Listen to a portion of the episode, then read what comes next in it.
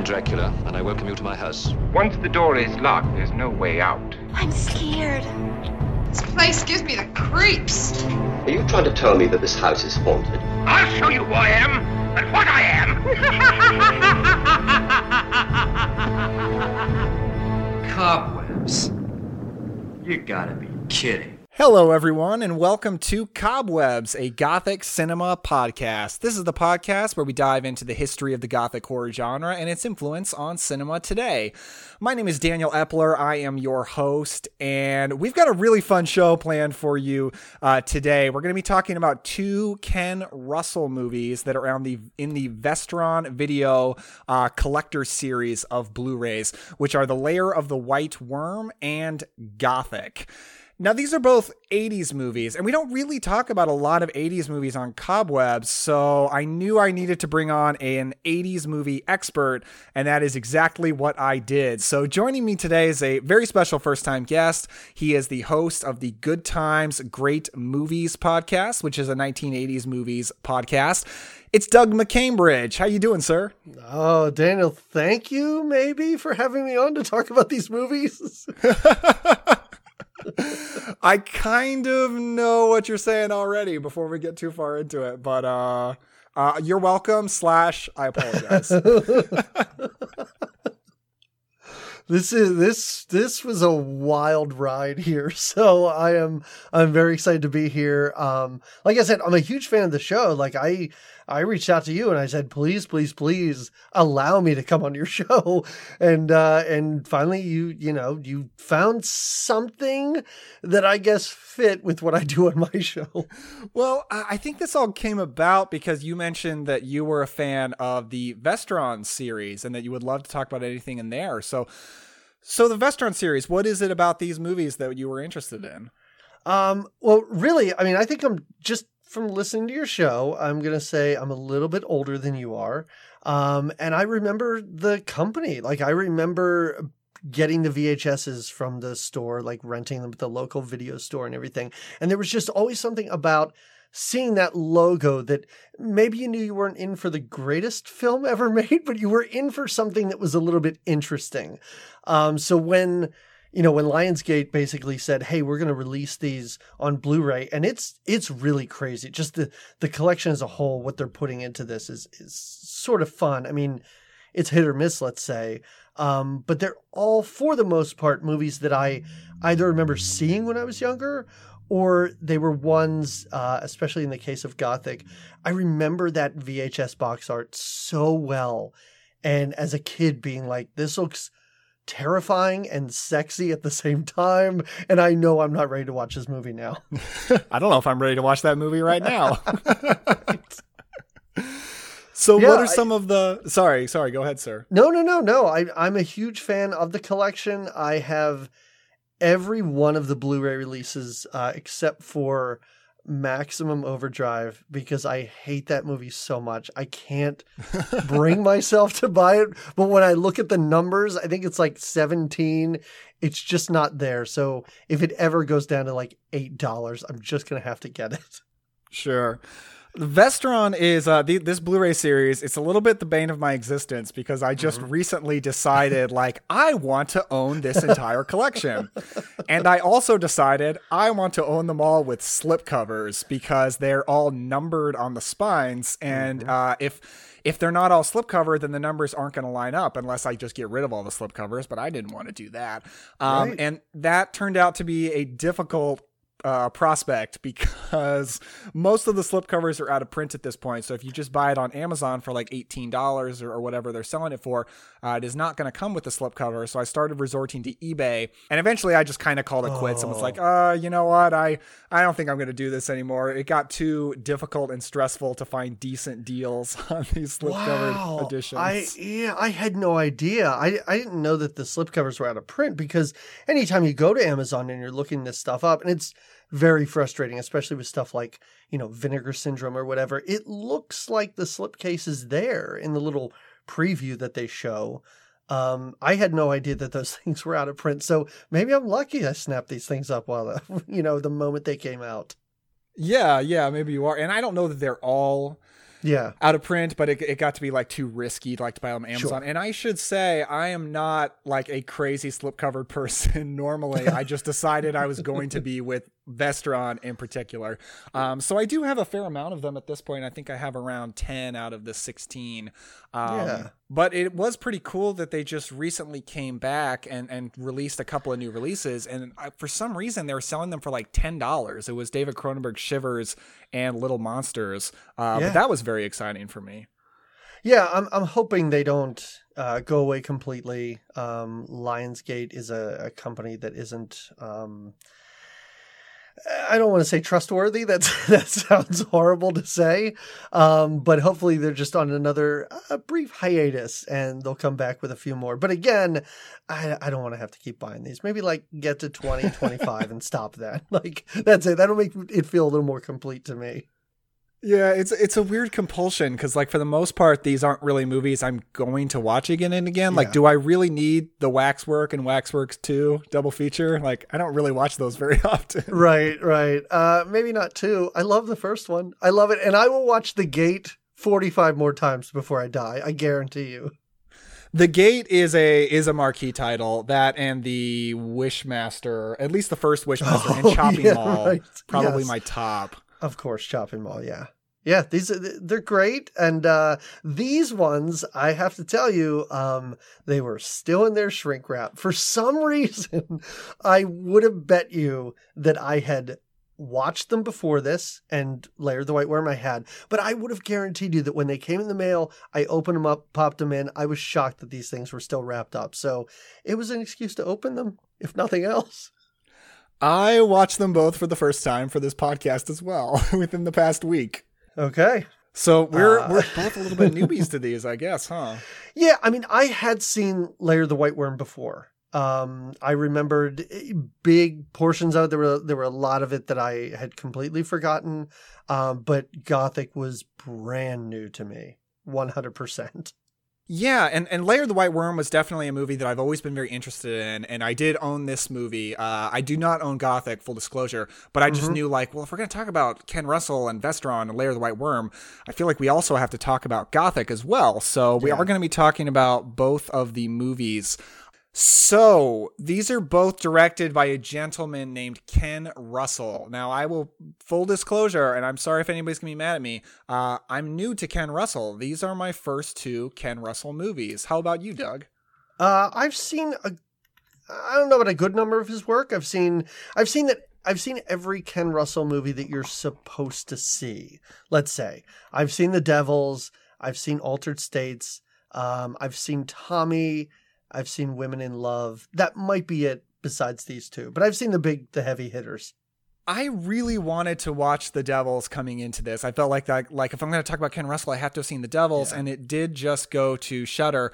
Uh, but I'll be totally honest. I was planning on watching it after I watched Gothic, and I watched Gothic and was like, I think I'm a little worn out on Ken Russell right now. I don't think I can do it. yeah. No i complete these are these are bizarre entry points. Let's say that. So if people are listening and they have no idea of his filmography maybe don't dive in with these two.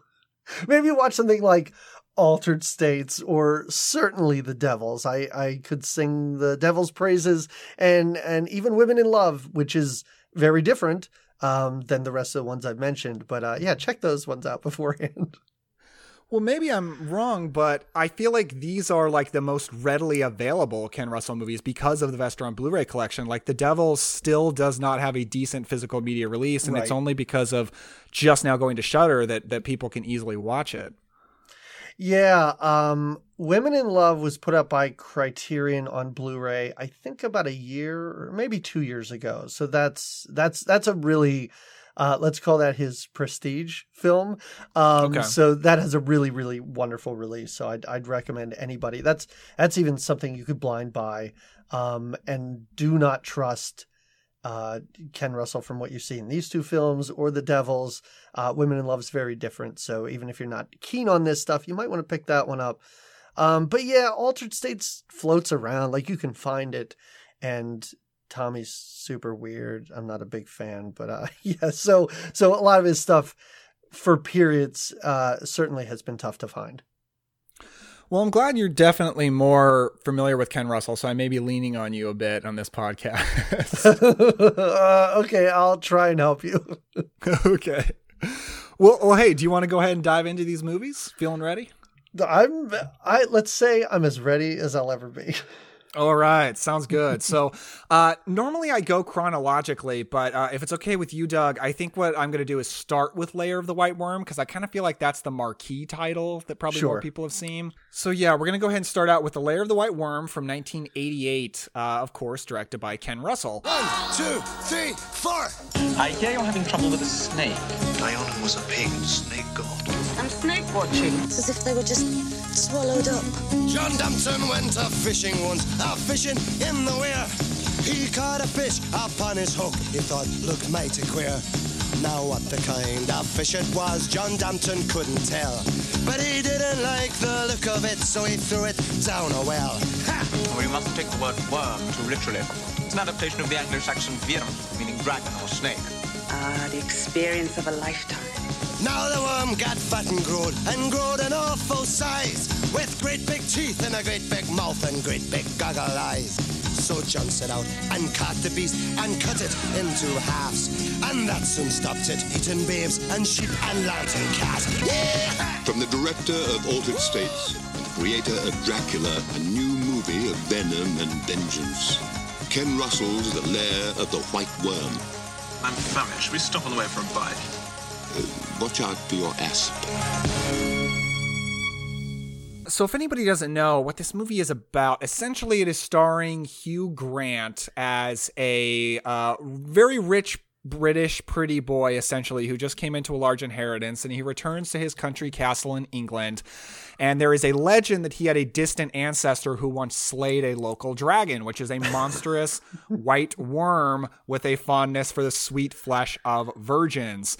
Uh, now, this young lord, played by Hugh Grant, he dismisses the legend as folklore until archaeology student Angus Flint explores James' property and unearths a massive reptilian skull and a pagan snake god's ancient site of worship.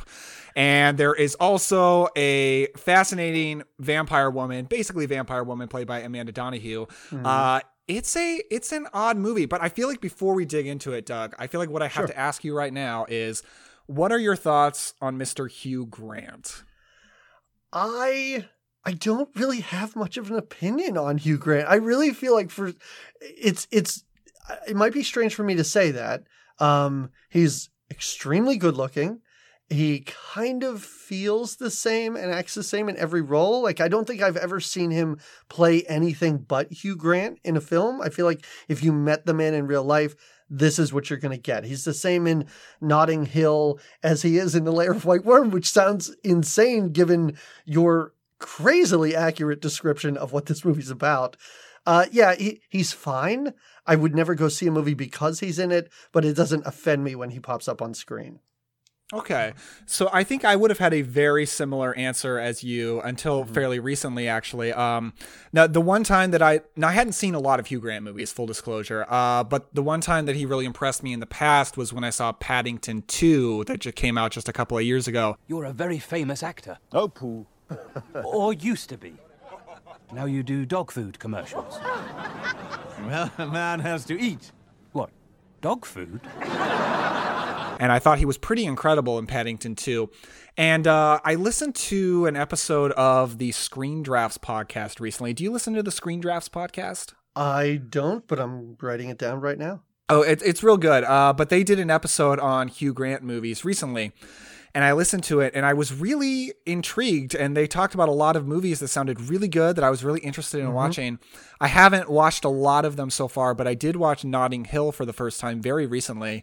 And I honestly loved Notting Hill. I, I thought it was really, really good. Uh, I am a fan of the romantic comedy genre, full disclosure. Sure. Um, but uh, I, I loved Hugh Grant in the movie particularly. He really made the movie for me. I thought he was just so likable and charming and, and just a way that that can't be taught. Like it's just so natural Yeah. for him. So uh, going into this movie, I was more excited about watching another Hugh Grant movie than I was about watching my first Ken Russell movie, to be honest. And um, I I like this movie. Uh, it is a movie that like I think I had to think about more uh, in, in order to kind of come around on it. It's very strange, but it is at its core a pretty traditionally gothic vampire movie, even though it is technically not a vampire film. Uh, it's it's more like what is Amanda Donohoe? She's some kind of snake woman.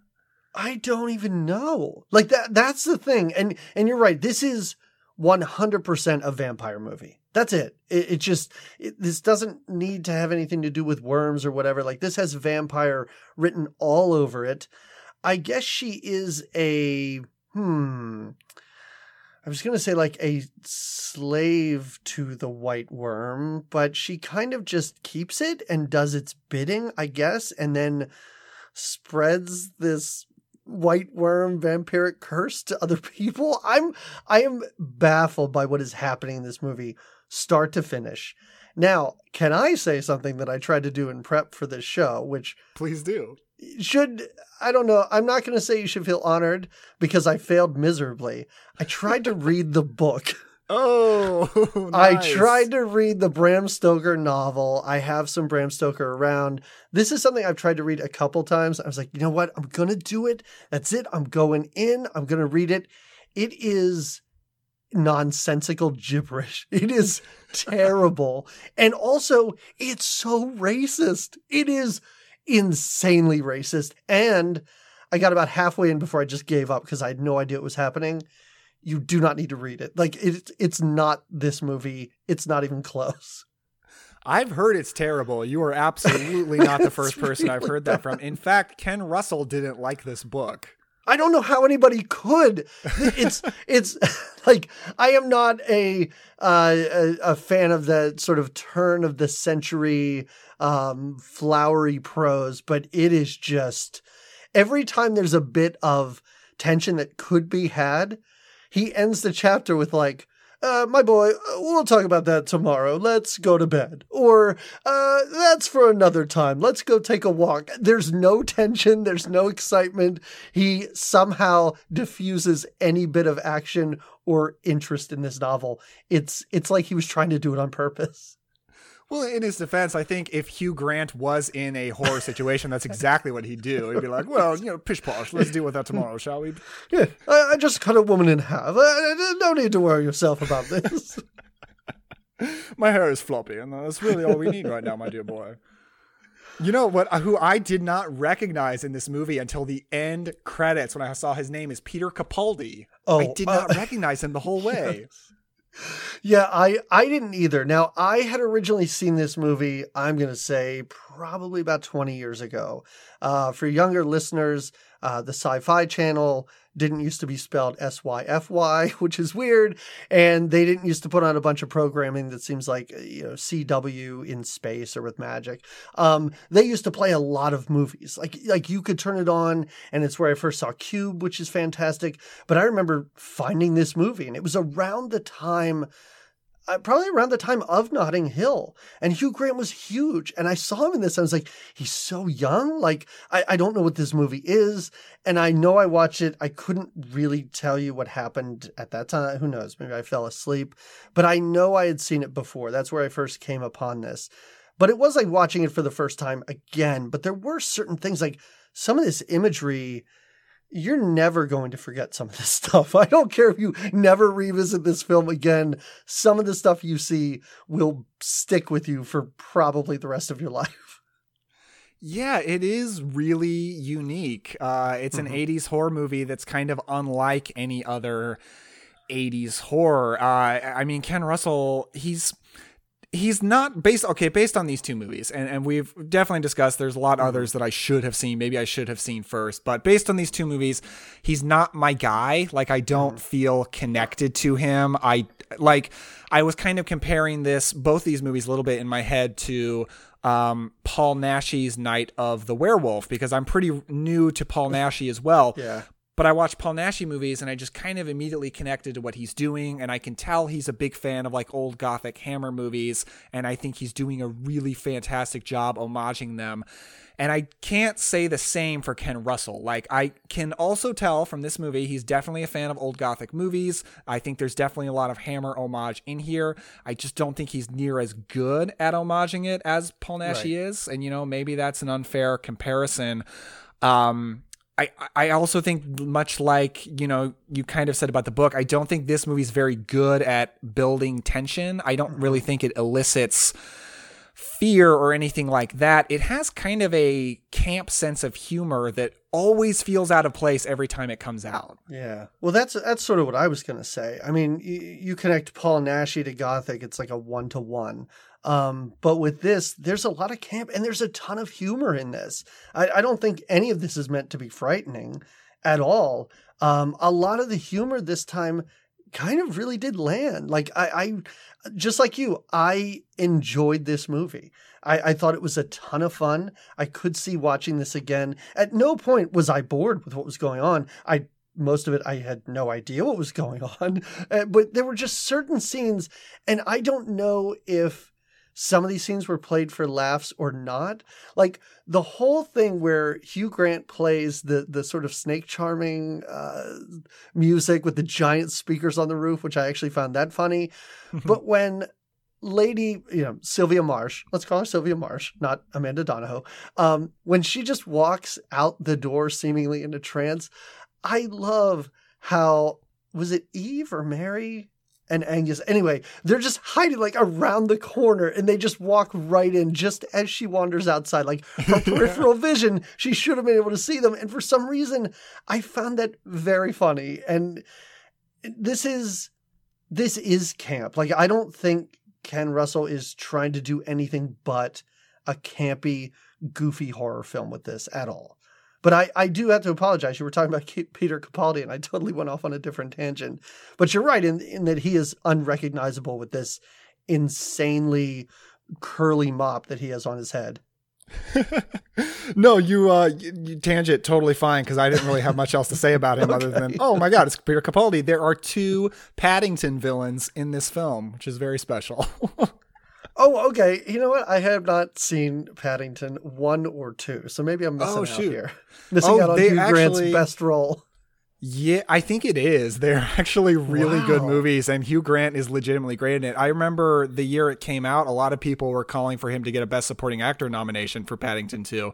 Whoa, and I, really? I support that. Yeah. Oh, yeah, man. Really okay. All right, that's pretty cool. I might have to check that out then. Yeah, they're very unusually high quality family mm-hmm. comedies. You know, that's not a genre known for a lot of high cinema, let's say, but I think the Paddington movies are. They're like legitimately great. Okay. Fantastic. So, are you a fan of the Hammer Dracula series? I am. Yes. Yeah, I think I mean overall I I think that there are some and again I'm just trying to remember what they are off the top of my head. Um I know that I certainly like some more than others. Sure, yeah, um, me too. Um, but overall, yeah, like I'm a huge fan of that series. But anyway, there's a particular entry in that series that I love. Uh, it's the fourth one, Dracula has risen from the grave, and this mm-hmm. movie reminds me a lot of that in that it is a gothic vampire movie that at times feels a little like it's heavy on the 80s teen movie aspect and it kind of feels like fun 80s teens fighting a vampire uh, which obviously is exactly what fright night is and that's this yeah. isn't fright night level or anything like that but it it reminded me of Dracula has risen from the grave in that way, in a way that I thought was really fun because I did enjoy the characters. I did like Hugh Grant in this. Um, so so yeah i thought they were kind of a fun group of young people to hang out with while we watch them do battle with a sort of vampire. It's they're a fun group but it's such a bizarre collection of characters. Like i don't they are characters that do not seem like they should be friends with each other like even acquaintances.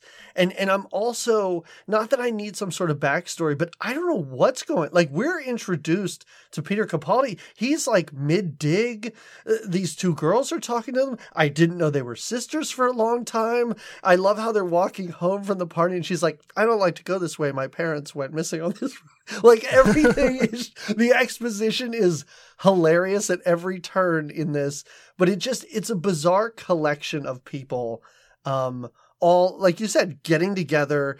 None of them seem to have any skill set either, which I really really enjoy. Like I guess we're supposed to assume that Hugh Grant is good with a sword because he has it at the party but it's not like it's it's not established that he's a wonderful swordsman or, or, that he can fence or anything like that. And I don't know how Peter Capaldi came up with that antidote. Don't know where any of that stuff came from. And at the end of this movie, we learn he can play bagpipes and flat out has to wear a kilt to do it because it is, he's Scottish. This is the movie is so crazy, and I think I love it just because of that. well, Ken Russell's like, well, this character is Scottish, so he can play the bagpipes, right? It's like a prerequisite for of being course. Scottish. right. And all he yeah. brought was his filthy digging clothes and a kilt on this excursion. I do agree with you when you mentioned that like it's difficult to kind of get a sense of the characters' relationships for a while because mm-hmm. like for a little while I thought Angus and Mary were siblings, because she says something like, "Oh, since mom and dad died," and Me I feel too. like you only say that when they're also your mom and dad. Otherwise, you say "my parents" or something like that. Uh, but then when they start getting romantic, I'm like, okay, not siblings, yeah. right? Okay. Again, and it's almost like the script was a mess too, because she really does start by saying, "Yeah, our parents are dead," and it is about three scenes later where she's like, "Well, they just disappeared." like what? and how long has he been digging on your property? Have you never had this conversation before? I guess. So what I what I believe I, I grasp is Angus is a tenant of their house, okay. and the, the sisters live there, and Hugh Grant is a neighbor who's not there most of the time, but came back into town, and I guess is uh, here's what's really confusing. It really sounded like they were describing that James, who who is Hugh Grant, him and Mary's sister were like friends with benefits when he comes into town, but then at the end she's the virginal sacrifice. So yeah, that I do- also don't understand. Yep, hundred percent. I was like, wait a second. Catherine Oxenberg and Hugh Grant are virgins. I'm not buying this at all. And he says earlier to her, like, "Oh, I can't believe you kept me up all night dancing for God's right. sakes." And I'm like, he's not talking about dancing, but I guess yeah. he was talking about I guess he was. I don't know. They're eating a bunch of worms at this party. It looks disgusting. I yeah.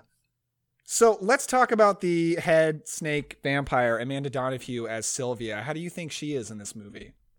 Oh, she is camping the hell out of this role. And she, I feel like she's doing a fantastic job because so much of her acting isn't even against other people. You know, she's not reacting a whole lot to what other people say to her. There are plenty of scenes where it's just her alone. When she comes out of that wicker basket, I think that is one of the greatest things I've ever seen on film. It's such a strange sort of I mean, they, they dress her well when they are dressing her. Again, it's that sort of heightened, campy teen movie effect. I mean, she's either wearing nothing or pretty much wearing nothing all the time, but she seems so comfortable in any sort of environment that she's in. I think I think she's just destroying this movie. I think she's really great in it.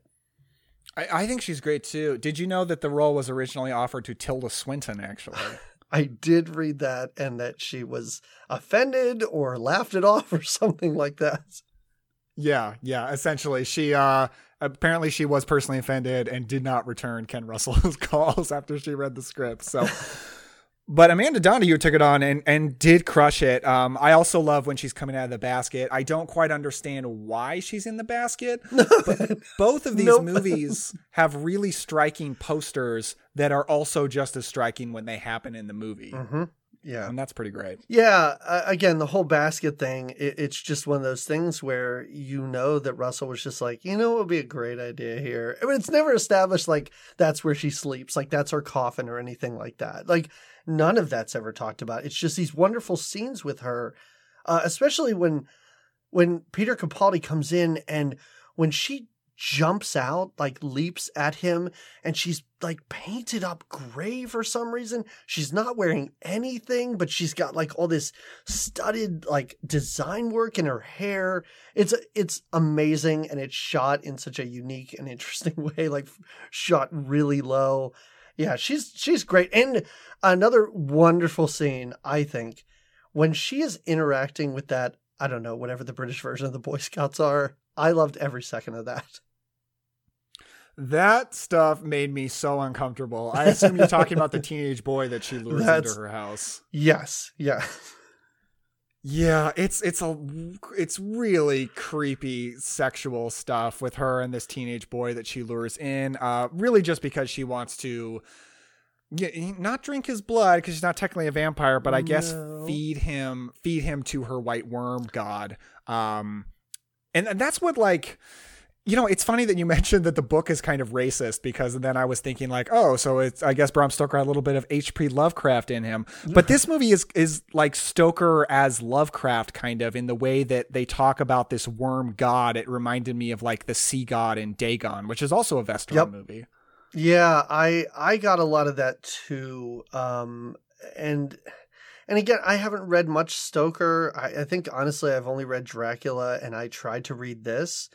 Um but it it does have this weird Lovecraftian feel to it. Just I I feel like it's the worm. Like I feel like it's just this subterranean, vaguely monstrous thing that never really is shown. I mean, I know it's shown at the end, but that looks ridiculous. But it's never really shown or explained properly.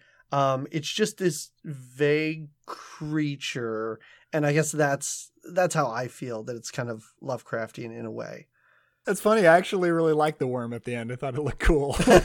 okay, but I like goofy practical effects. You know. sure, sure. And I was glad that we actually got to see something because you know this movie Yes. doesn't seem super high budget, so I wasn't sure.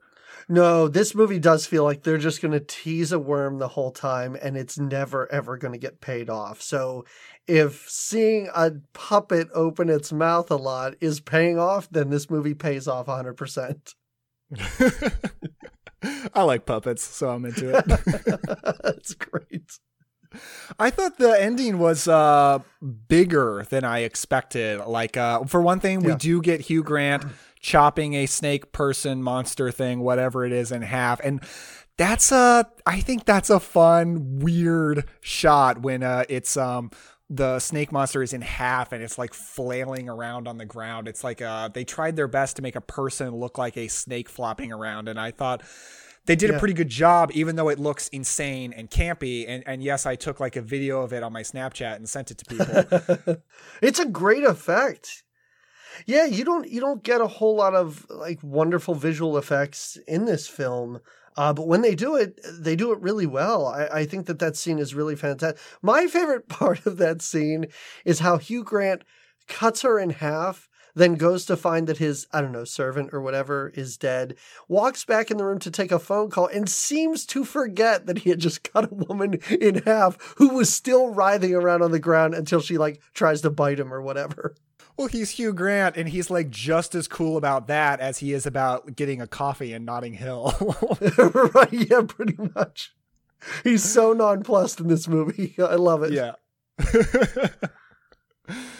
Oh boy. Um, let's see. You know what's weird is like after Hugh Grant does what the the sword thing, he almost disappears from the movie and I thought it was so strange that he's gone from the climax of the film and Peter Capaldi kind of ends up being the hero when the rest of the movie I really felt like Hugh Grant was the main character. I thought that was so weird.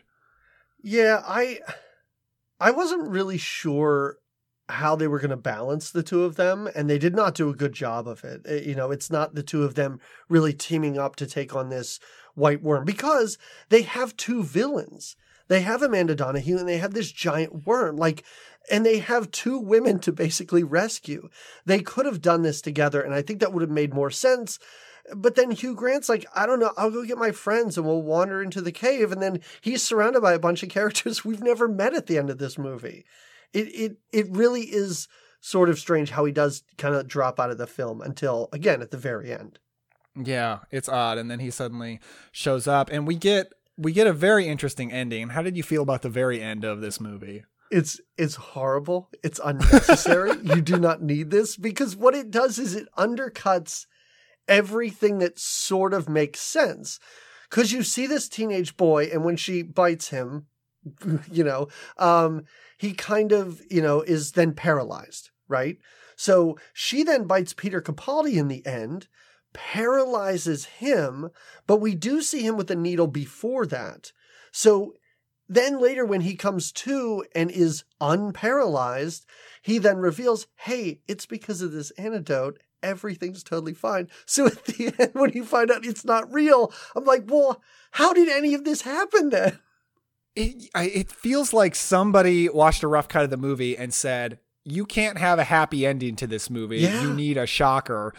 And the way they do it is so stupid with the pharmacist just calling him, being like, Yeah, you know that antidote that we gave you? Ah, I gave you the wrong bottle. My bad. That's probably not a big deal, right? Just come by and pick up the other one. Yeah. It's not and this means everyone's going to die. Yeah, this woman doesn't even appear to be a pharmacist. She appears to be in a state of the art lab, like mixing up bizarre concoctions in this back room. Like, it's not like somebody at the local CVS or Rite Aid is calling this guy. It's, and it's so bizarre too. She's like, we gave you the wrong antidote. And I'm like, "Wha- wait, how did, how did he get an antidote for a giant, like, white worm vampire bite? I don't, I don't understand it, but I would have been totally okay if at the end of this it really was like, I figured out an antidote. Like, that's such a silly ending that I would have been satisfied. But just to say, ooh, wait a second. We got to leave on a down note and leave with a stupid joke about getting a bite. Like, I was not into that at all. I was not either. Like I'll, I'll I'll take a sad. I like happy endings, you know, but I'll take a Sure. sad ending when it when it works, when it makes sense, and this just does not at all. Yeah. There's a there's a commentary track on the Blu-ray that I watched, and it's watching it with this commentary track is almost more fun than watching the actual movie because it's technically not a great track, but it's with uh, Lee, Lisi Russell. I'm not sure if she's related to Ken Russell actually, uh, but she's with film historian Matthew Melia, and they are basically through the whole thing being like, "Oh man, this is so great! Oh, I love this! Oh, this is so much fun! Wow, check this out! This is just so great!" And it's just like a really enthusiastic fan commentary. It feels like. But at the end of the Yeah. movie, they're talking about, man, it's really like John Carpenter's The Thing, isn't it? What? Whoa. Okay. I think it's a little bit of a stretch. yeah, maybe take it down there. I know you're excited about, I don't know, your great uncle's movie or whatever, but uh, take it down a notch there. I also feel like, as you said, um, Hugh Grant just disappears. I do feel like it's kind of a shame that the two women aren't in the car with them at the end. And it, it's just this throwaway line like Hugh Grant's like, Where are they? And Peter Capaldi's like, I don't know, the hospital. Okay. like, wouldn't it be better if they're just all in the car at the end and they all look like they had been through a giant explosion and been through hell? And can't we just end it with them driving off and, and we assume that they're going to be wonderfully attractive couples together? Yeah, and Eve is the one that almost died. She was the one that's going to be the virginal sacrifice, and like she doesn't even get to be in the final moment. It's No. it is odd. no, not at all. Plus, she had that horrible, I don't know, attack when she touched that cross and saw all those, you know, phallic symbols and, and, you know, dancing snake women with giant dildos. Like, that was oh traumatic enough for her. we hadn't even talked about the giant dildos in the hallucinations. And the hallucinations are like, you know, I haven't seen the devils, but I'm aware of Yeah. it. And when there's all these like nuns and people on crosses, I'm like, well, Ken Russell, you really have a thing, don't you? yep, exactly. I do like it how it just it kind of first of all comes out of nowhere and it, it's like nothing else happening in this film. Um, it's extremely aggressive, and I could see it being eh, something that if somebody didn't quite know what they were in for, or had never heard of the Devils, or had never heard of Ken Russell, that's the moment where you're either going to be totally on board with this film, or you just turn it off and throw it in the garbage. Yeah, it's a it is a strange movie. It's still one that I mostly enjoyed. I feel like this is kind of a perfect movie if you are doing like an all night horror marathon and it's like the mm-hmm. middle of the night. This is probably a pretty great movie to program right about then. Yeah, I'd I'd actually maybe put it on a little bit later. You know, when people are fading, I think this is something to sort of bring them bring them back. you know, for and then you film with uh, or you end with something uh, really great, and you you end with the thing. You know, they kind of they're the same movie practically. they're practically the same movie. No, Oh, I agree boy. with you. I I did I did really enjoy this. Um, I wasn't certain I was going to, um, especially you know, sort of when it started, and I was really confused as to what was going on. Uh, but in the end, I think this is an enjoyable film, and and if people can track it down or get the Blu-ray if it's relatively cheap, I definitely suggest it. Sounds good. And on the note of being confused about what's going on, let's talk about Gothic from 1986. also directed by Ken Russell. And there, ladies and gentlemen, on the other side of the lake, we have the famous Villa Diodati, where Lord Byron, greatest living English poet, resides in exile. He was forced to leave his native land after many scandals. Mad, bad, and dangerous to know, she called him. Tell the truth, Albert. He's the devil. Show them your cloven hoof.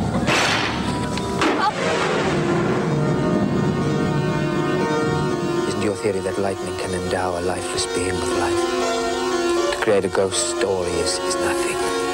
But to create a ghost, let death be our witness. Our minds will do the rest. this is not a game. Gaze into the eyes. Conjure up your darkest fear. So, what is this movie? My God, let's try to figure it out. Uh, it is based on an actual event where Mary and Percy Shelley, rather Mary Shelley, technically before she marries Percy Shelley, uh, Mhm. Mary Shelley, of course, being the author of Frankenstein. Uh, Lord Byron Mary's half sister Claire Clairmont, and Byron's physician, Dr. John Polidori, uh, all meet uh, at Lord Byron's country house, essentially. And legend is that this event uh, and the use of drugs, opium particularly, sparked the writing of Mary Shelley's Frankenstein and Polidori's story, The Vampire, which is credited as being an inspiration on Bram Stoker for Dracula. And beyond that, Doug, what the hell is this movie? I don't know. I have no idea. I have no idea.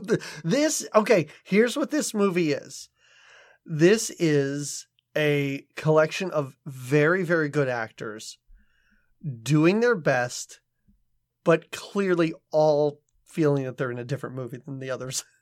pretty good pretty good description. Uh when i i when i put this movie on i had uh very little idea of what it was uh because it's one of these movies where like you read a plot synopsis and it does not give you a sense of what the movie is. So i like i'd read a plot synopsis and still been like hmm i still have no idea what i'm getting into and the opening credits come up and i'm very impressed with the cast i was very surprised Oh, yeah. uh, it's got Gabriel Byrne, Julian Sands, who you might know from other Vestron movie, The Warlock Collection, uh, Natasha Richardson, this actually being her first movie.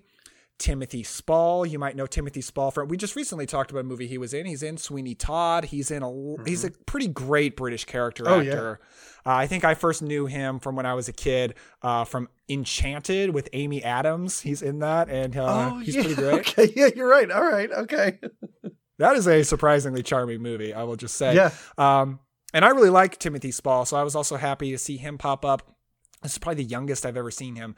Um, and then it gets into the movie, and I just never really figure out what this movie is because you might think this is kind of a anthology from some of the synopsises I've seen that like these brilliant titans of literature that all come together and they tell each other ghost stories and we get these different stories that sparked their great writings like uh, frankenstein and the vampire. So you think you're going to see these different stories and i thought i was maybe going to see a rough bizarre version of frankenstein that would eventually get formed into the the true novel and we don't get that. It's really what this movie really reminded me of is actually a movie that I like better than this movie. It's uh Climax from Gaspar Noé. Did you see oh, that okay. movie? Yes, yes, I did. So like Climax, it's I mean it's a fever dream, right? like Yeah. a drug fever dream. Yeah, climax makes more sense than this, though. I feel like It does. because I think they're just it feels it feels overstuffed. It feels full of ideas that are not fleshed out and not uh, completed. Um, but I do like your description of what you thought this was going to be because that's exactly what I thought this was going to be. I, I really did. I, I'm not saying that I thought it was going to be some sort of horror anthology, but I was certainly expecting to see sort of the the early stages of these um, monsters and and people just sort of telling these stories, and that's not what this is. This is just wealthy people taking a lot of drugs and going off and having I don't even want to call them adventures because everything is so trippy. It doesn't feel like any of this stuff is taking place in the same location half the time. Um, some of it really is a hallucinogenic fantasy. Other times I can kind of follow what characters are saying. It feels like this wants to have this weird overarching plot of like them bringing something back from the dead or bringing some evil and they have to destroy the skull but even that seems like tacked on at the end just so we can end this thing Yeah, okay, so like the first half hour of this movie is literally just rich people dicking around a house and uh, really Yeah. nothing's happening. And they're just kind of hanging out. Uh, and this is movie is less than 90 minutes. So that's a half hour of that. And then and, and I know because I checked. A half hour into the movie, they start talking about, well, let's tell ghost stories. And I'm like, oh, okay, this thing's gonna Yep. get going. now we're getting into it right Then the rest of the movie is really watching people stumble around claiming to be scared of something and never really knowing what that thing they're scared of is. They're just really high, I think. And sometimes we see some creepy imagery, but it never makes sense. Well, and that's the other thing is I'm not saying this could have been done well because I don't know that anyone could have done this well. I'm not gonna, you know, beat up on the director for this or the screenwriter or whatever. Um a lot of times I'm not sure if what we're seeing is real or not. You know, and and and a lot of times certainly the characters don't know what's real and what's not. Like what are with those robot things that we're constantly seeing? Like the one that you know has like a a merkin and a door knocker on it. Like I that's that can't be real. That doesn't make any sense at all. We see a headless one like playing the piano later. I don't know if that's real. This is we see a snake a lot. Maybe that's real. I'm not sure. It's established early on that there are other people in this house, like servants, and we see people making food and stuff like this, but they never run into any of these characters. So it's it's just a bizarre fever dream that, like you said, is about an hour and a half long, but it feels like it's about three hours long. I don't know if you had that thought. Uh, yes, yeah, I think, and that's a big statement. I think this is my least favorite movie I've ever watched for this podcast. oh my god. Okay. All right. Well, at least I'm making history on here, I guess. you are. This is a big deal. The robots. Uh, uh, sorry, go ahead, man. No, no, no, no, no, no. Please go ahead. I I could talk about these robots for an hour and a half. I think. I want to talk about these robots. I don't understand it because they both pop up very early in the movie. I think it's in that first ha- half hour where people Yes. are just kind of hanging out. There is a moment where uh, Julian Sands playing Percy Shelley, he walks into a room and there is a bizarre looking robot basically being a stripper and it does not look like a person at all. It looks like a very bulky, very plastic robot, and it's taking its clothes off. And then it Right. takes its skirt off, and there's like a human female pelvis under it. And Jul- and Percy Shelley just watches this robot strip for a little while, and then, like you said, there is a headless robot playing the piano. No one ever reacts like any of this is strange. Like it's I all mean, normal. Yeah, like you said, Julian Sands watches a robot strip, and he doesn't run out of the room screaming. It's it doesn't make any sense at all. No, no. And and I think we have to talk about the other big WTF moment, uh boob eyes. Oh How about my that? god. Yeah. Yeah, I think Ken Russell has some issues that he's trying to work out in these two films. The boob eyes, I I do it. To, the boob eyes effect is pretty cool. Like it is so unsettling that I thought it worked really well. It, it's it's interesting at least. Um, Yeah. This is a very sexual movie. They take a lot of. There's a lot of care for everyone to know that they're kind of hedonists, that they believe in free love. There are several orgies, uh, fairly pretty non-explicit, but still uh, several orgies in the movie. Um, a- and, Gabriel Byrne like goes down on Claire Clairmont and like she has a miscarriage into his mouth. Like I Yep. I, I can't imagine people listening to this right now haven't seen this movie are probably just like, what the hell are they talking about? People probably think we're making this up. This is real. this is real. This is an actual film that was made that you can find, and I dare you to watch it. Yeah, I don't. You know what though? I I have to say, and I I think the one thing that that you know you were excited about the cast, and, and so was I, and I do think they're all nobody's sleepwalking through this. None of the performances are bad. I really do think everybody's giving it their all, and I have to say, uh, Claire, who was she played by? Uh, Myriam. Um, I think her last name is. It's C Y R. I don't know exactly how to uh, pronounce that. Kerr, I'd probably say. but Okay, I'm not Kerr. sure. Yeah, uh, let's go with that. She is wonderful in this film. Like she is chewing scenery like nobody's business. Every time she is on camera, I am locked into what she's doing. Like she's constantly even when she first meets Gabriel Byrne, like she is climbing all over him when she's like biting him at the dinner table. Like it is so bizarre. And at the end then she's I don't know, covered in mud, crawling around on the floor, trying to grab each one of them. I really thought that she was fantastic. I kind of enjoyed everyone's performance. I think Julian Sands normally gets, I don't want to call it a bad rap, but he's always, you know, sort of beat up for being kind of dry and pretty bland in films. Uh, and I even found his performance pretty interesting. I read several reviews of the movie, and, and no one seems to agree with me on this, but I thought Julian Sands was terrible. Like, Okay. I thought he was like on a different planet than everyone else. like, he's always screaming and crying, and not in a convincing way for me. But I don't know. Nobody seems to agree with me here. I agree with you on Myriam Kerr. I think she's really great. I think Gabriel Byrne is maybe the standout. Uh, Yeah. He's, he's kind of scary, uh, but he's really, really good. Um, Natasha Richardson definitely playing the straight man, uh, but doing a good job at it. Definitely like doing her best to sort of be somewhat of a sane core at the middle of the movie. Um, but Julian Sands, he just, I don't get his performance. Like maybe it's great and maybe I don't Yeah. understand. No, that's okay. I, I just feel like I guess I've seen him in so much stuff where he is so bland and uninteresting. To watch him scream and cry, I guess was just a little refreshing. Do you like Warlock? Uh, Warlock is fine. I'd say out of those uh, types of films, um, was it like Prophecy, those that that series, and I, Mhm. I wouldn't say Wishmaster falls into that. Um, yeah, I'm not a big fan. Let's say that. Right on. I've only seen Warlock once. It was when I was doing like a long horror marathon in October, and Mhm. it was the very last movie, um, very very late at night. And I, I, I, at least under those conditions, I found it very watchable and very Okay. entertaining. I especially really liked Richard Grant in it.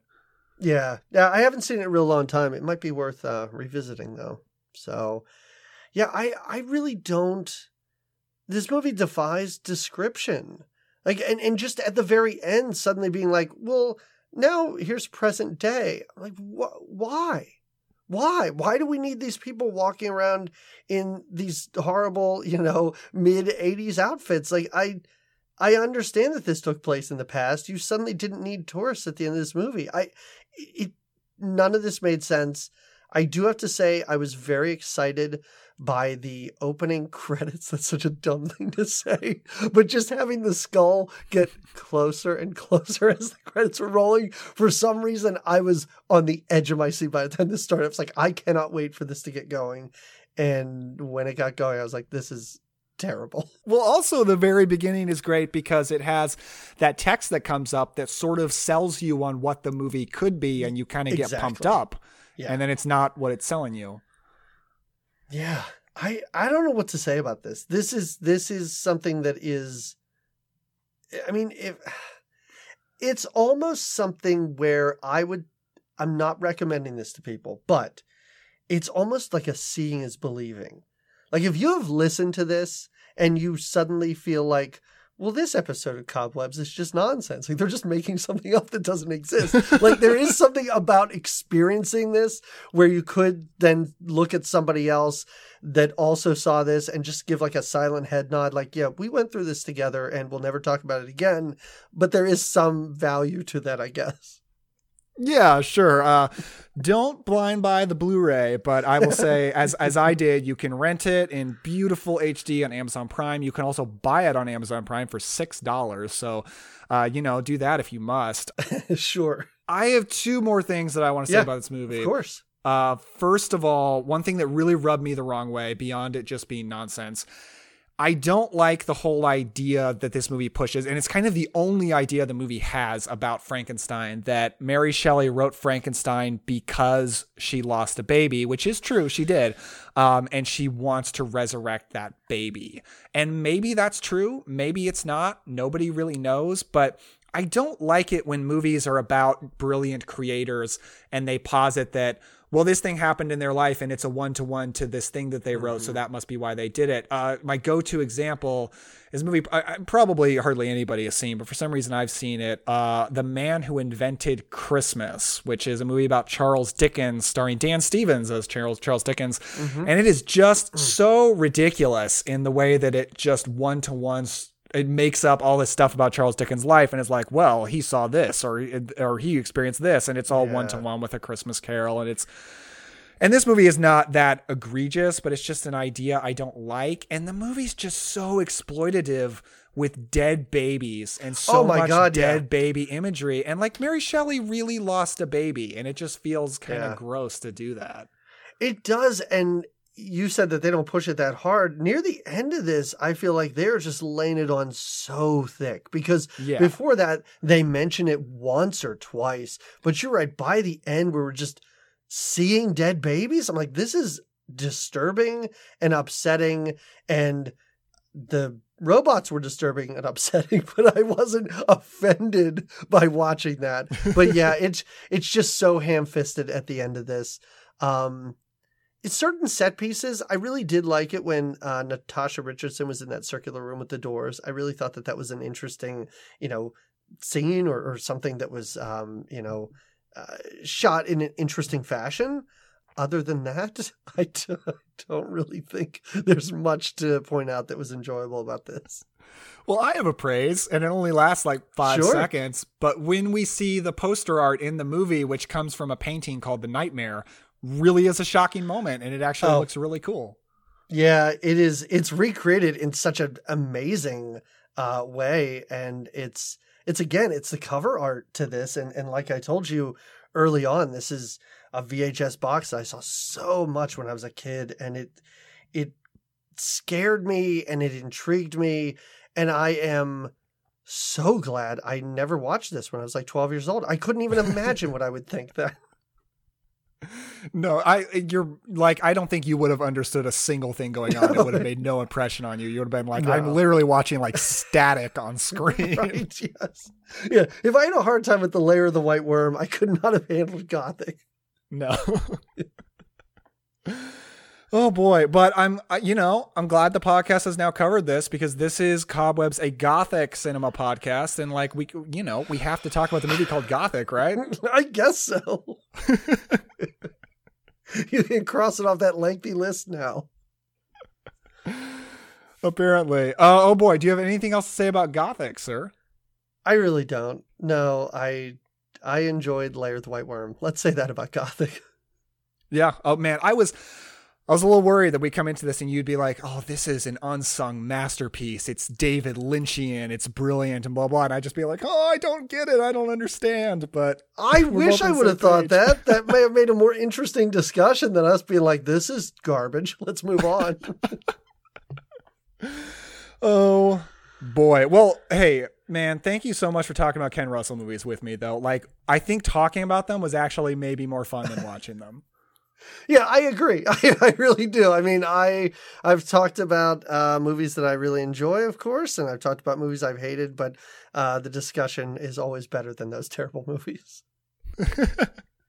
well, hey, uh, plug. I want you to plug whatever you want to plug, and please tell us a little bit about Good Times, Great Movies. Oh, sure. Uh, yeah, the other podcast I host is called Good Times, Great Movies. Um, my co-host and I, uh, we try and choose a movie from the '80s. Uh, it comes out every other week. We choose a movie based on theme, like seasons and holidays and an actor's birthday. Sometimes we get that lazy, and that's why we pick stuff. Um, we kind of try and have fun at the movie's expense, even if it's something that we really enjoy, uh, even if it's something amazing like RoboCop. I can still laugh at that movie and have fun. Uh, think of it as. Um, I guess like a, a comedy movie podcast uh how did this get made let's say without the celebrities but you know what our past episodes aren't behind a paywall so check us out wherever you get podcasts just find good times great movies yeah, definitely look for it. It's a very fun show. You and Jamie have really fun chemistry. Uh, there is a lot of good comedy. And uh, I just have to say, if anybody doesn't know, you are the inventors of Sly Skiving, and that's pretty important. Sly Skiving, is always a treat every single time, whether it's Cobra or one of my I have to say, I this may be blasphemy. I think now my favorite Sly movie is Rhinestone with Dolly Parton. It is oh. amazing. Everyone needs to watch that movie. I will sing the praises of that movie. It is a Sly is giving it his all in this insanely comedic performance. It's so much fun. I have not seen that one. Uh, for some reason, I thought you were going to say Over the Top because I did just recently. Oh. I recently rewatched Over the Top, and then right away yeah. I, I, I went back and I listened to your guys' podcast on it, and uh, that was a lot of fun. it's great. No, it's great. Everything everything we've covered from him has been fantastic. I mean, maybe we're not scraping the bottom of the '80s barrel, but I thought that would have been Rhinestone. So, you know, you learn things. Well, hey, I mean, may, maybe you'll get there. Maybe you'll get to his bad movie, but I, I Stallone, I think he has a pretty great filmography. So I think you're probably good for a few more Thanksgivings. Yeah, I mean, since we don't go beyond 1989, I think we're safe. Yeah, yeah, probably. But sadly, you don't get to talk about like Demolition Man or Cliffhanger. That's a bummer. I know. Maybe like a Patreon episode at some point. Who knows? Maybe. No, but thank you for having me. This this really has been a lot of fun. Uh, like I said, I I appreciate you getting back to me. Um, I think I first heard of your show. I think it was um, Aaron Pin. Is his first name Aaron? Now I've I know the last it name is, is Aaron, Pin. Yeah. Okay, all right. Yeah, I think I was turned on to your show through him, and I listened to one or two episodes. I was like, I I got to be on this thing. So have me back anytime. Anytime you're hard up and the the real host that you want doesn't show up, just let me know. I'll be on in a minute. No, no, no. I can. I guarantee we'll definitely bring you back as long as you're willing. Um, Aaron Penn. I think. I don't think anybody has brought more ears to this show than Aaron Penn. So I am very appreciative too. Yeah. To that man. But um, yes, we will have you back. But hey, listeners, thank you so much for listening to Cobwebs, a Gothic Cinema podcast. Uh, please subscribe to us on whatever app you're listening in, and know you can always send us an email at cobwebspodcast at gmail.com. You can follow us on Twitter and Instagram at cobwebspod, and you can follow me personally on Twitter at Epler Daniel. We will be back uh, next week. Uh, I'm not sure if I'm going to announce it quite yet, but it's going to be something really, really fun, and it will be sure to give you the spooks. So we'll see you then. One, two, three, four.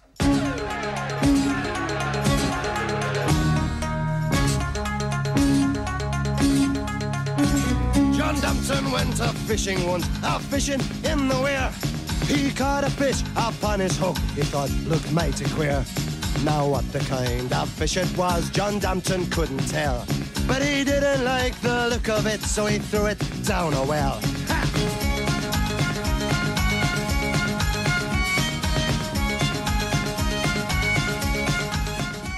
So, if you're in a tender mood, tune in next Tuesday. Until then, good night.